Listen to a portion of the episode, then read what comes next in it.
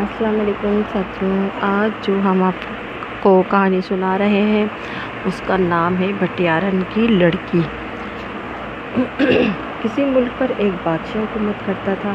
اس کا ایک بیٹا بھی تھا۔ اس کا نام شہزادہ خرم تھا۔ اس بار ایک بار وہ عظیم عظیم آباد کے ایک گاؤں میں شکار کھیلنے گیا۔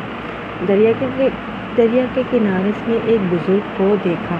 وہ بزرگ مٹی کی اینٹوں کے جوڑے لگا لگا کر ایک طرف رکھ رہے تھے۔ شہزادہ رک کر دیکھنے لگا، پھر اس نے بزرگ سے پوچھا، بابا، آپ یہ کیا کر رہے ہیں؟ بزرگ نے جواب دیا، بیٹا، میں یہ لڑکے لڑکے اور لڑکیوں کی شادیوں کے جوڑے بنا رہا ہوں کہ کس لڑکے کی شادی کس لڑکی سے ہوگی۔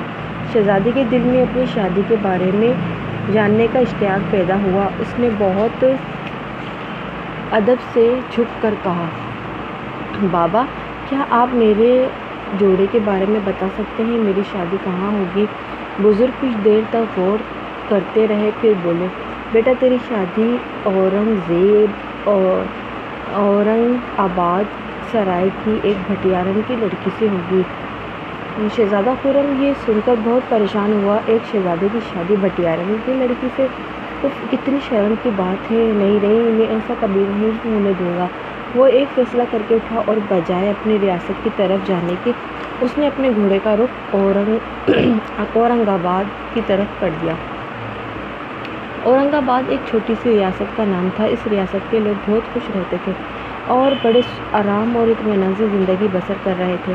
شہزادہ خرم اورنگ آباد پہنچ کر سیدھا شاہی سرائے میں پہنچا۔ شاہی سرائے کی عمارت کے سامنے ایک خوبصورت اور پیاری سی بچی کھیل رہی تھی۔ شہزادے نے لوگوں سے بھٹیارن کی لڑکی کے بارے میں دریافت کیا۔ پتہ چلا کہ وہ خوبصورت، ننھی سی بچی بھٹیارن کی لڑکی تھی۔ یہ سن کر شہزادے نے فوراً اپنی تلوار نکالی اور لڑکی پر تلوار کے پے در پہ کئی وار کیا اور پھر جس رفتاری سے آیا تھا، اسی رفتاری سے واپس اپنی ریاست کی طرف روانہ ہو گیا۔ یہ واقعہ پلک جھپکنے میں جو ہو گیا ہو گیا تھا لوگ لڑکی کی طرف لپکے بھٹیارن خبر پا کر دوڑی ہوئی آئی۔ پتہ چلا کہ کسی شہزادے نے اس کی لڑکی پر تلوار سے حملہ کیا ہے۔ بھٹیارن اسی حالت میں لڑکی کو گود میں لے کر راجا کے محل میں فریاد کے لیے چل پڑی۔ محل میں اس کو فوراً رانی کے دربار میں پیش کیا گیا۔ وہاں سے یہ پتہ چلا کہ لڑکی کو زخمی کرنے والا اس محل کا شہزادہ نہیں تھا، بلکہ وہ کسی دوسرے ریاست کا تھا۔ اس کے باوجود رحم دل رانی کو اس سے پوری ہمدردی تھی کیونکہ وہ اس کی رعایا تھی۔ اس کے دکھ درد کی ذمہ داری تھی۔ شاہی طبی کو بلایا، لڑکی کا علاج کروایا اور تھوڑے دن بعد اس کا زخم بھر گیا۔ بھٹیارن کی لڑکی اب پوری طرح تندرست ہو گئی تھی، لیکن اس کے جسم پر تلوار کا ایک لمبا نشان رہ گیا تھا جو سانپ کی طرح لہرا لہراتا نظر آتا تھا۔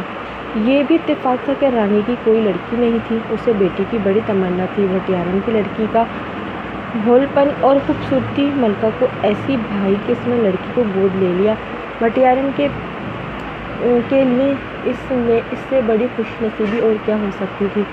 لڑکی کا نام گل بانو رکھا گیا۔ اب وہ شہزادی گل بانو کے نام سے مشہور ہو گئی۔ اس کی پرواہ اس کی پرورش بہت نازو نم سے ہونے لگی۔ یہاں تک کہ وہ جوان ہو گئی۔ جوان ہونے پر اس کی خوبصورتی اور اخلاق کا چرچا دور دور تک پھیل گیا۔ اس کی شادی کے پیغامات دور اور قریب سے آنے لگے۔ اس کی شادی پڑوس کی ریاست کے ایک شہزادے سے طے ہو گئی۔ جب لڑکے سے گل بانو کی شادی ہوئی تو وہ کوئی اور نہیں تھا، بلکہ شہزادہ خرم تھا۔ شہزادہ خرم گل بانو جیسی دلہن پا کر بہت خوش ہوا۔ گل بانو ایک وفادار اور لائق بیوی بیوی ثابت ہوئی۔ دونوں بہت خوش خوش زندگی گزارنے لگے۔ اچانک ایک دن شہزادے کی نظر گل بانو کے جسم پر پڑ گئی۔ جسم جی، گل بانو کے زخم پر پڑ گئی۔ شہزادے نے جب اس نشان کے بارے میں گل بانو سے پوچھا تو اس نے اپنے بچپن کے اس حادثے کے بارے میں بتایا۔ شہزادہ پورا واقعہ سن کر سمجھ گیا کہ یہ وہی لڑکی ہے جس کو اس نے زخمی کر دیا تھا۔ مزید اطمینان کے لیے اس نے پوچھا، کیا تم اورنگ آباد کی کے راجا کی لڑکی نہیں ہو؟ گل بانو نے کہا، نہیں، میں اورنگ آباد کے شاہی سرائے کی بھٹیارن کی لڑکی ہوں۔